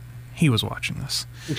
Corino lands the bionic elbow for a two count, uh, of course, aping his move from the guy he hates, Dusty Rhodes. Gets a two count on Jerry Lynn, followed by a power slam that gets a two count. Then Jack Victory gets a cheap shot in on Lynn. Corino mocks the fans and gets into it with some of them. Like, I was afraid he was going to brawl with the dude in the entryway. The match slows down when they get in the ring. Corino then low blows Lynn, goes for a chair shot to the head, but Lynn drop kicks it into his face. Corino gets crotched in the turnbuckle. Lynn grabs a chair and DDTs him from the buckle onto the chair. The high spot of the match, the grossest thing I think I've seen in a while in pro wrestling. Lynn takes the blood off of Corino's face and starts painting his body with it. Ugh. I, lo- I love this. This grossed me out, dude. Sorry. he takes it and he wipes it on his chest, and then he takes more and he writes D I E. And it was great. Ugh, disgusting. He wrote die on his stomach in Corino's blood. Ugh, It was awesome. gross. This just grossed It me out. it was awesome. Corino hits a desperation super kick for a two. Lynn tries an inverted DDT off the second rope to Corino, and they botch it, so they just go to the mats. Corino hits a neck breaker for a near fall, then Jack Victory. His one spot in the match, he fucks it up, the freedom powder. The ref takes most of it, and then Jack Victory slugs him for good measure. This costs Jerry Lynn a pinfall. Then Corino takes his boot off, which is a move in wrestling I never understand when, oh, this boot in my hand is gonna hurt you so much more than on my foot but that's pro wrestling. I can. I'll suspend my disbelief. Corino takes his boot off, which he wrestled in cowboy boots, so it did look like it would hurt, I guess, and nails Lynn in the head with it. Then Jack Victory nails Lynn with a cowbell. The ref finally wakes up, but it's only a two count. EC dub, EC dub. Can't ever finish a match properly. Lynn hits the cradle pile driver and gets the win as Jack Victory just stood there and let this happen. So, great manager, Jack Victory. And this was match of the night. And Oh, I was going to say the same thing. This was match of the night, hands down the best match on the card. even without the blood, uh, I think it would have been match of the night. And the thing is, also, it really didn't have much of a storyline attached Not to it. Not a single one, but it was awesome. yeah, this was the high point of the night. And that's pretty sad because it's the third match in. It is. I thought the blood added to it, but it's scary, man. The amount of blood that he was pissing. He really was. I thought the blood added to it, and then I thought Lynn taking it and writing "die" on his stomach, and then smearing his chest with with Corino's and his face. I mean, Yeah, that was brilliant because he put war paint like a line No. on his nose and a Gross. line on his cheeks. Like it was like Indian war paint, and then smeared it on his chest and wrote "die" on his stomach. It was it was great. for some reason, that just really grosses me out, even though I've seen. You know, wrestling matches with tons of blood before, but I think it's getting down in there. I mean, like, ugh, just no. Him digging out Yeah. the blood and doing it. yeah, that that was a little much for me. Especially, it seems odd too that Jerry Lynn is doing this because I think of Jerry Lynn as more of oh he's great technical wrestler. Oh like, yeah, uh, technical high flyer, everything. You- smooth in ring. He's not some death match wrestler, but he wasn't going to let all this blood just go to waste. I Well, mean, yeah, exactly. So that was our high point of the night. We get some hardcore heaven highlights where Sandman pile drove Rhino several times on a table in the ring, but then, of course, Sandman's wife was assaulted by the network and Rhino, which featured Rhino pile driving her off the apron through a table to the floor. This is the type of man on female violence I don't think I'm good with. Uh, Really? yeah, a, a pile driver through a table to a concrete floor on even on a, like I, I would be kind of weary about this on just two male wrestlers. So Why is this? because it looks stupidly dangerous. I mean, it's the height of danger, I think. A pile driver is danger enough. Correct. So, didn't like this too much. And also, this angle is also another Paul Heyman fucking go to in ECW. How many fucking times can we get these guys' wives involved in angles? This was Paul Heyman's MO. Well, going to to Lori Fullington was his go-to woman. I think she was a part of like four or five different angles involving Sandman. But also, he did this with Beulah. He did do this with Beulah. So, that's true. wife angles was much like the open of the show. It's like, come on, it's time to move on. It's time to get something different going here. So, Sandman is back with the company, by the way, because he had a failed run at WCW that the hardcore invitational didn't really work out too good for him. Joey and Cyrus and reset and kill more time as they get joined by Dawn Marie, which just kills more time as well. I love Dawn Marie. Cyrus is going to help her do commentary by creeping out over her body. How is she creeping out? He's creeping out over her. Okay, well, how's he creeping out? Uh, well, I not in this segment, but in the next one they do together. He says, "Oh, why don't you jump for me and bend over and just." Yeah. So in this one he's not too direct, but in the next one he's just basically get naked and bend the fuck over. Uh, so. Oh, and then my fears really, I almost hit the boiling point here when In the Ghetto started playing because, oh shit, here comes fucking New Jack for a fucking New Jack match. I love New Jack. he sucks. And so I was like, shit.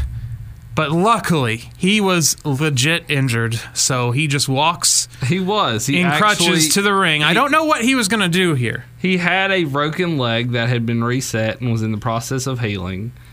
And So thankfully, I'm saved from a New Jack match by the team with the worst tag team name in tag team wrestling history, the Baldies. the Baldies. it's the worst. I usually always go to three minute warning as being one of my least favorite tag team names. No, the Baldies is the worst because being bald is not an intimidating gimmick. I know that we've had a lot of great bald pro wrestlers, but Steve Austin wasn't saying, Oh, I'm so great because I'm bald. It wasn't because they were bald that they were badasses. And so this to me is like having a tag team with fat guys and calling them the fat asses. it's not intimidating. It's not an advantage. It's the worst feature on them. Go ahead and talk about it. That's true. So, Angel, staple guns New Jack in the face, which I've mentioned it before. A staple gun spot when you don't actually see the staples is one of the easiest things. Like, that's the safest thing you can do because you don't have to have any staples in it to make that sound. So, you just go up to the guy, gets a big reaction, no one gets hurt. It's much better than a chair shot to the head. Why not use the staple though? Because why use a staple? I know plenty of guys. No, I mean if they're not going to show it, which they didn't show with New Jack. yeah. He probably did use the staples, thinking, "Oh, they'll definitely show this," and their production team Take a missed it. dollar and staple it. Yeah, you have to have what- proof. You always have to have that prover there with, "Oh, I stapled something to your head." Who's How go- far does staples go in? I'm Not very far, I would imagine. I wonder how painful that is. I've never had that actually done to me. Nor have Well, I ever seen it done live in the ring when I was there. You saw that tournament of the death, like tournament of death nine that I showed you with the Oh, Kenzens or, or those whatever they're called, where they got that dude. That went to his brain. It had to. That- Your skull is not that thick, dude. That went. Those went in a lot further than a staple. I think. Those man. th- Kenzons. That's what they're those, those things were at least an inch. yeah, and he had two of them rammed in his skull with a chair. So, That's so disgusting. who's going to save New Jack? I don't really understand who would save New Jack because New Jack basically had no friends once he broke up with his tag team partner. So, Chris Chetty and Nova. of course, Yeah. duh. Nova in his Flash gear, big comic book fan here. Chris Chetty and Nova dive onto Angel from the Baldies. Nova misses a swanton. Then DeVito misses a moonsault. DeVito is the guy who showed up in WWE CW in the second episode and was Macho Libre. Ooh, say everything twice. Say everything twice. That's my most memorable I Moment did of- know that. DeVito's career. Macho Libre. Yes. Chetty hits the Amityville hard to Angel. Then Chetty and Nova hit the tidal wave, which is a double team splash off the turnbuckle to Angel, and get the pinfall. Just that simple. One, two, three. This match was just, again, this was just felt like we were just killing time here. It had no explanation of why they saved New Jack, just that they saved him. Then we go to a promo with Tommy Dreamer. Oh, he talks about getting a paycheck at the pizza restaurant he used to work at. He said he lost everything for wrestling, but he wouldn't change a thing. He's tired of Justin Credible and he'll give him his flesh, and he starts banging his head into a locker and busts himself open, which is the only color he would do on this edition of ECW, by the way, so it's very strange, especially for the match he had coming up. Guido is out to the ring for a three way dance against Psychosis, who has been fired from WCW at this point and has lost his mask and uh, is back here in ECW. So they. This is somebody I can see why they brought him in from a different company, like Yeah. because he he's also an original ECW. I mean, that's where Bischoff saw him. So, and then Tajiri. So more in-ring wrestler introductions to waste more time. Mikey Whipwreck and Sinister Minister walk out, so he just joins the match. Yeah, that's how it works in ECW. If you just want to join a match, just come on Well, yeah. whenever you're feeling like it. So now it's a four-way We get a whippersnapper to Tajiri, and Whipwreck clears the ring. He hits a tope con hilo to the outside. Then Tony Mamaluke runs down and joins the match. Big Sal then returns. He appears ringside and drives Whipwreck into the post. We get a guillotine leg drops from Psychosis, and Guido pins him and eliminates Mikey Whipwreck. Tajiri squares off with Psychosis, lands a tilt-a-whirl head scissors, followed by an Asai moonsault out to Psychosis and Guido. Tajiri superplexes Guido, who gets hit with a leg drop from Psychosis for a two count. Guido hits it his kiss of death to Psychosis, and Tajiri uses a bridging German and eliminates Psychosis. So welcome back, buddy. You're eliminated second in a four-way dance. it's down to Guido and Tajiri, final two. Uh, Tajiri hits the tarantula to Guido. Then Tajiri brings a chair into the ring, puts Guido in the tree of woe, baseball slides the chair into his face. Guido then gets the green mist and a brainbuster on a chair, and Tajiri gets the win over Guido. And then Guido gets a curtain call here to waste some more time because I don't think he had a really breakthrough performance here, but whatever. He gets a curtain call here at the end of the match, and not the move. He got to get some applause at the end of the match. Uh, what'd you think of this four way? I didn't much care for it. No, me neither. Uh, I love the way that I love doing four, fatal four ways this way, oh, I like elimination style or matches. triple threats for that matter. I think eliminations are great. Then we get a Justin Credible promo. He won the ECW World Title in April from Tommy Dreamer at CyberSlam after Tommy got it back from Taz. So Tommy Dreamer had it less than a day. His dream was snuffed out by Justin Credible. So there you go. Speaking of wasting time, Sandman is out next. And he is the Undertaker of ECW, as his entrance to Enter Sandman takes five minutes. But on the network, they dub over Enter Sandman, so you don't get to enjoy it.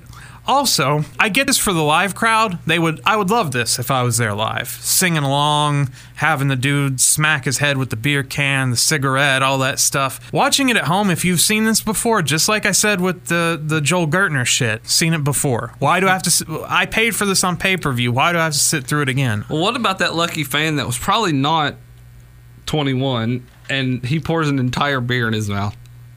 Well, I mean, take advantage of the situation.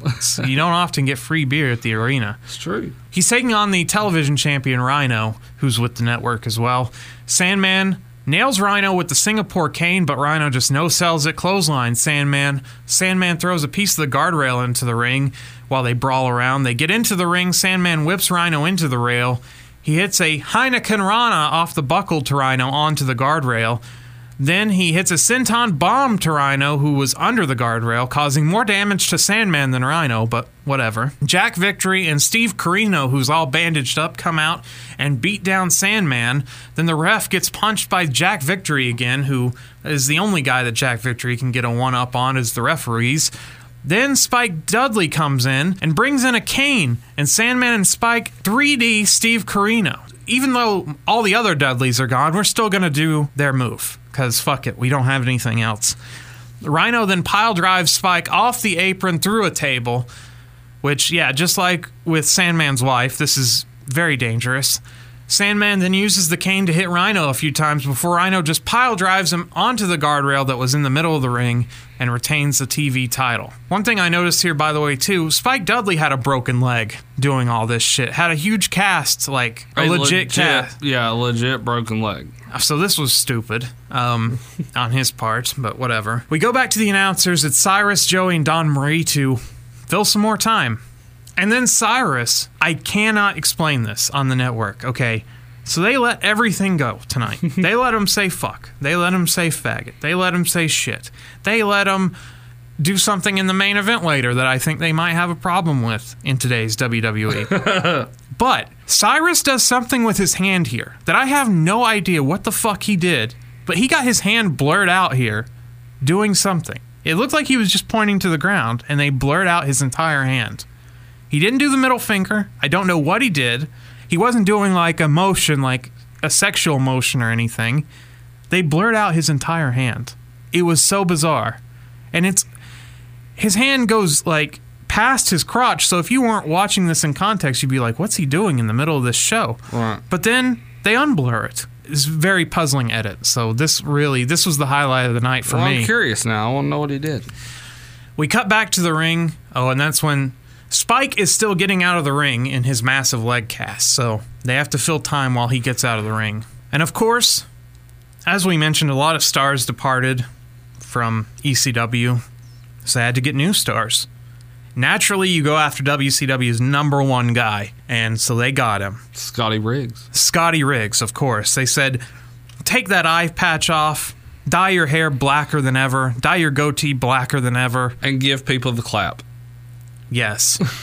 Scotty Riggs is out to a song that sings, I Want to Give You the Clap. This is not edited out on the network, and it should have been. Yes, and he does his American males clap. He's Scotty Anton in ECW, but I'm going to call him Scotty Riggs. He's the the U.S. male, the USA male. yes.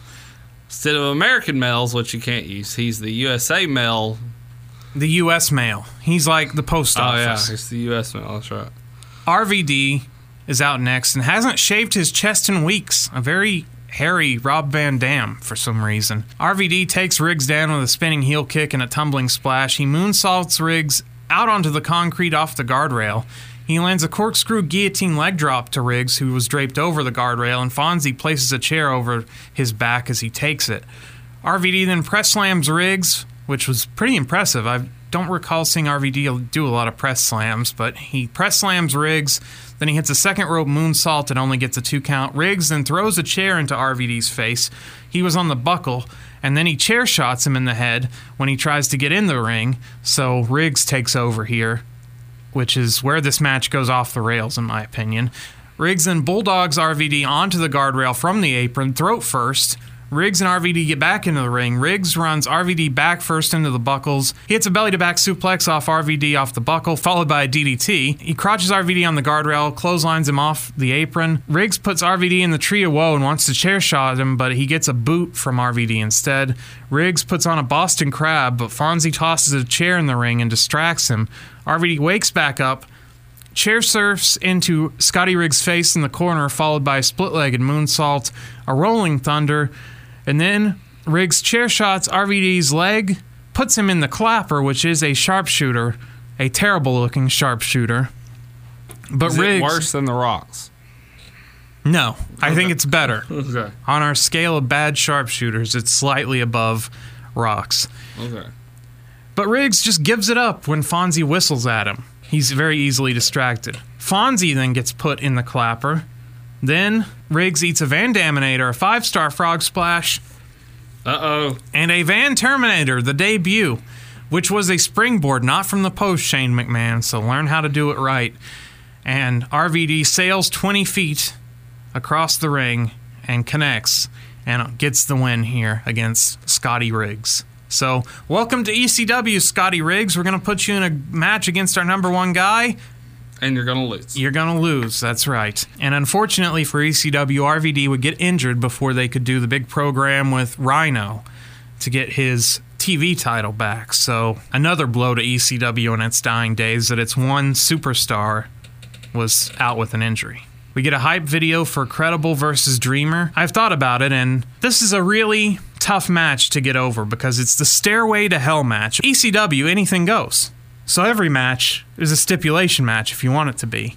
Like if you want barbed wire, just bring it with you. If you want flaming tables, light some tables on fire. So Stairway to Hell, we'll put some barbed wire, just a little bit, at the top of the ceiling. You use a ladder to get it. You don't have to get it. It's not win when you retrieve it. It's just up there. If you want it, you can get it, which is no different than any other ECW match, technically. Very true. So this match was doomed from the start, and it lived up to it. Credible and Francine are out first, then Dreamer is out with Jazz, and then Gorgeous George from WCW, What? Macho Man's valet oh, slash yeah. girlfriend. As I mentioned, someone from the other company that got a contract that shouldn't have, here she comes. So she brings the ladder out for Tommy Dreamer Why should she have not gotten a contract? Because she doesn't offer them anything. Oh, she offers them something. So this is when we get our big XPW invasion, brother. And they look like a bunch of idiots here. So they all throw on their XPW shirts and they start a commotion. And Tommy Dreamer, How did they start a commotion? they got up out of their chairs and started to put on the t shirts. So, six wrestlers from Extreme Pro Wrestling, XPW, were given front row tickets by promotion owner Rick Zicari. They donned shirts of their own promotion, which Tommy Dreamer saw and told ECW security, and were promptly ejected. Because, of course, why the fuck would we let you stand there and get free TV time?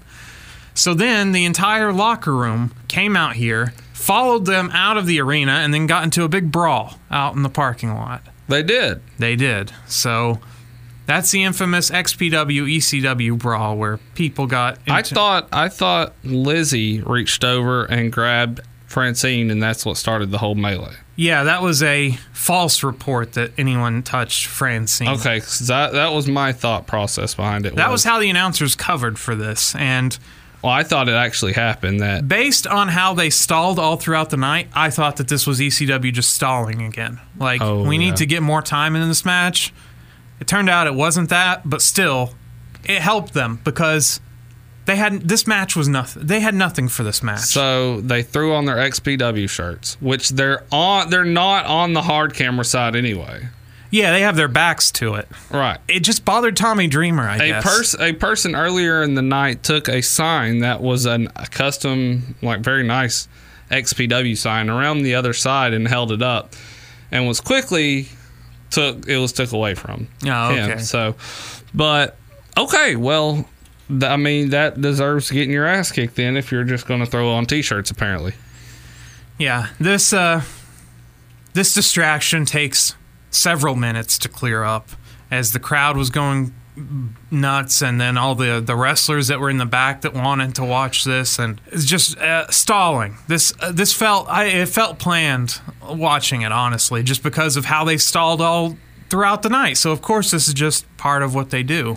and so they got into a big fight out in the parking lot, like legit, right? Yeah. Did anybody go to jail or anything like that? Oh, I see what caused the distraction. Okay, what went down? So Mist, seated up front, one of the XPW gals, took her top off, revealing a black leather bra. She did this with her back to the ring, and so all the fans popped, and that's what got Tommy distracted. Well, I did not see that. And so on- Mist had teased doing this all night, but never did until that point. Francine was upset that Mist was stealing her heat. I guess Mist knew the spot later on in the match, right. and was Francine got into her face about it. So Well, I missed this part on the network here. Was that quickly cut out or because I did not? no, it wasn't. Vi- it says none of this was visible on camera. Oh, okay. People involved in the brawl outside, of course, New Jack led the way. With the broke leg. The XPW crew got into a limo and drove away. The LAPD was watching and did nothing because they thought it was scripted. So, That is awesome. that is great. All right. So that is XPW versus ECW, the one night invasion. I, I see. I love XPW. I thought it was cool. It was the spinoff. Dreamer gets super kicked by Justin Credible. Then Dreamer power slams Credible and clotheslines him out of the ring. They walk and brawl around the arena, and this is where the match falls apart. Even though, I guess you could say it fell apart at the XPW distraction. But they walk and brawl around the arena and don't do really anything. Then they climb a ladder near the tech area, and Credible pushes the ladder out from under Tommy Dreamer, and he falls face first towards the ground. And somehow, from all this, Credible is the one that walks away bleeding. But okay. Credible then mounts the ladder in the corner horizontally. Dreamer goes face first into it. Dreamer then catapults Credible into the ladder, goes to climb to get that precious barbed wire, which doesn't win you the match. It's just a weapon. But Francine stops him and Dreamer falls onto her accidentally. Then George turns heel. She turns on Tommy Dreamer, her friend of all of one hour, and she turns on him and throws Jazz down, and she joins Justin Credible. Francine then tries a Bronco Buster to Jazz, but gets a big boot. Jazz then rips Francine's top off, who had nipple tape on. Not too extreme for Extreme Championship Wrestling, just saying. I mean, and whatever. So she is now topless with just tape. Yes, she Sable basically did the same thing in WWF. So Well, with the handprints. though. yeah, Francine then is taken out of the match because of this. Credible then hits That's Incredible to Francine. Some more male and female violence here for you. Tommy hits a Tommy Hawk to Justin Credible for a two count. By the way, barbed wire's still up there. Dreamer says, Oh, yeah, I forgot about that. So he goes and gets it. He wants to DDT Credible off the buckle into the barbed wire, which he laid out very nicely, but he settles for just crotching him on the barbed wire instead. Justin Credible then recovers, hits and that's incredible on the barbed wire, but Dreamer kicks out because it's ECW, folks. Dreamer then DDT's Credible, which just incredible. learn to fucking sell this move, buddy. You're the fucking world champion. He takes a DDT on his knees in the barbed wire instead of face first, but he always he he's a notorious knee seller and uh, gets a two count here for Tommy Dreamer, which leads to another that's incredible, and the match is over. And all any heat that could have been in the finish was taken away because why did he have? Why would we have to do this over again? I don't know. Joey then plugs Anarchy Rulz, and we're out.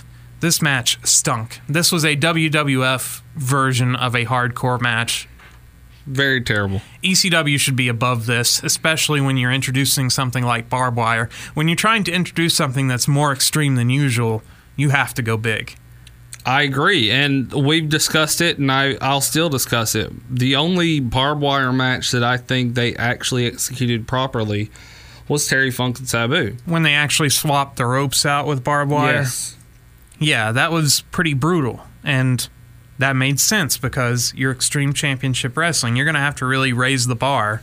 I mean, Steve Corino bled all over the place tonight, and now you're trying to. You're doing barbed wire, and you don't you don't have hardly any blood whatsoever. No offense to Justin Credible, but he nowhere near was the likes of Steve Corino. They blood, didn't even blood do- wise. They didn't even do much with the barbed wire, which was the whole point of the match was to get the barbed wire and be crazy with it. And they did three moves on Yeah. it. Well, four including Credible getting crotched in it. So hated the main event. Uh, it was awful. I hated most of this show. I guess the Jerry Lynn and Corino match is the only one I would recommend watching, and it has no real storyline to it other than just being ECW versus the network. If you're a huge RVD fan, the Van Terminator, the very first one, okay, Scotty Riggs and RVD, maybe. Yeah, if you're a huge, if you're a huge Scotty Riggs fan and not a Buff Bagwell fan, this show might be for you. Tons of stalling, lack of stars, storylines that really didn't pay off because Rhino and Sandman was all about Sandman's wife. It hardly came into play in the match. The barbed wire in this match, Stairway to Hell, hardly was involved in this match. Yeah, I just they really dropped the ball on this show, and this is at a time when they couldn't afford to do that, and they did that. And like I said, Paul Heyman didn't even bother showing up to it. So if he's not going to care and he's the owner, how am I supposed to care when he's an on-screen character? So Very true. what'd you think of this show? I think you summed it up right there. The only true match worth watching is the actual Steve Corino Jerry Lynn match. And if I'm saying that, that tells you something. However, a memorable moment, I do love the XPW invasion. I think that's awesome. I love the fact that they did it. It was brilliant and it worked. Well, it's hilarious because it's something that Paul Heyman probably would have done himself at one point, but now it's being done to him. Security, get them out of here. Yeah. So, kind of hypocritical. How did they get ringside tickets? That's the one I want to know. they were based in LA and that guy the the owner guy had connections so I think it was pretty easy for him to score the tickets. In fact, XPW would end up using this venue to run a lot of their shows. So yes. um yeah. I I I love watching XPW. It's a lot like ECW right after they had gone out of business. I enjoy watching it. I still enjoy watching Well, it. for for a moment there they were thought to be the natural successor. They were Oh, you like ECW? Well, you'll like this and this will be the next big thing. I have a ton of their DVDs. I love watching XPW. I even have the DVD, The Rise and Fall of XPW. So um, we might have to do an XPW DVD pay per view. Um, but yeah, no, uh, that's a memorable moment. And like I said, Corino Lynn, and we're out. That's that's there's not a single thing else worth watching on that pay per view. And if I'm saying it, that shows you how bad it is. So Heatwave 2000 on our rating scale of Hornswoggle to Giant Gonzalez. Where do you rank this one? Ooh, Kid Kash. I'm going to give this one a Spike Dudley on a bad leg. We're we're about the same then. All right, Patrick, that was my pick for last week. Where will we be going next week? I'm going to show you how barbed wire is supposed to be used. I'm going to show you the true way barbed wire can be used in a match. We're going to go all the way back to Backlash 2004. Okay, Backlash 2004 is where we'll be going next. That is the show after WrestleMania 20. So uh, that's where we'll be. And that's where we'll go next week in the Retro Wrestling Podcast. Go to powerslam.tv, use the promo code Retro Wrestling, get a month for free, courtesy of us.